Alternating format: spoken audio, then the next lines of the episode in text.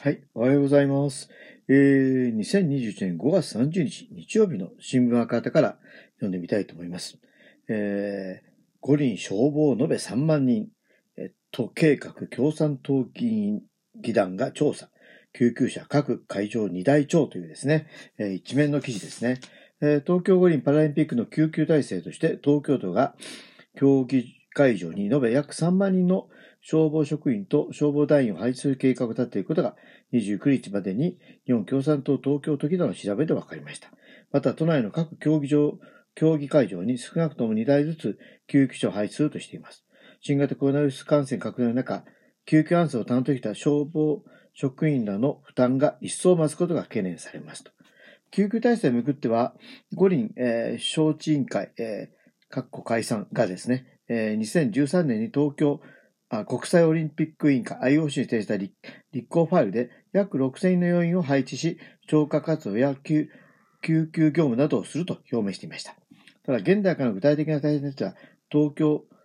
消防庁はセキュリティを理由に公表していませんでした。都議団当都議団の調査に対し、東京消防庁は、競技会場に大会間中延べ約3万人の消防職員と消防団員を配置すると説明。平均すると1日1000人ぐらいで他県からの応援はないとしています。消防職員には救急隊員も含まれています。東京の消防白書2000、えー2020年版によると、えー東京消防庁の職員約1万、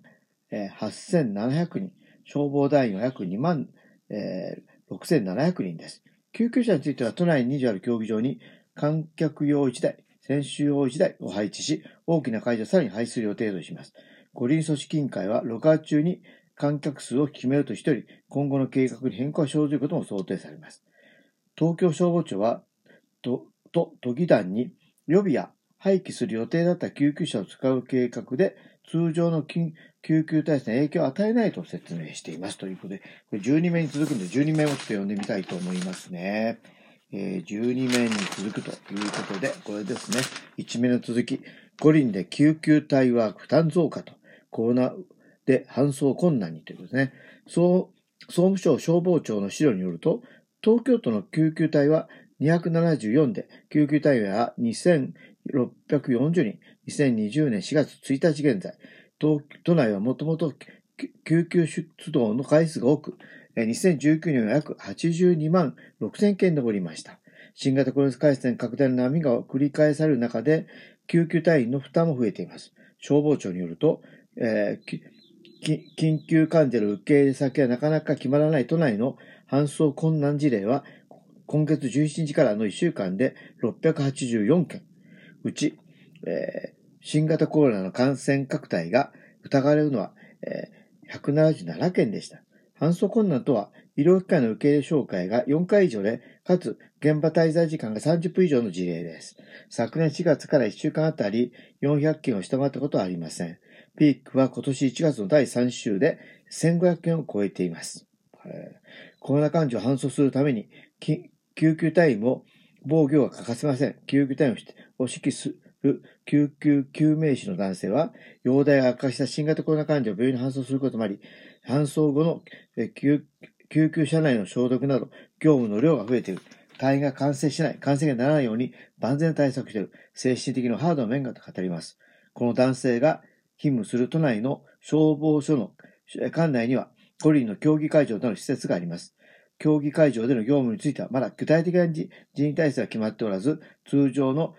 救急搬送に影響が生じない範囲で対応するしかないとしています。別の消防署に勤める職員の男性は、館内に競技会場が多数あるので、どう対応するのかという検討を始めていると言います。五輪を開催すれば人手が増え、都内だけでなく、全国に感染が再び広がることは懸念されています。他県のある自治体の消防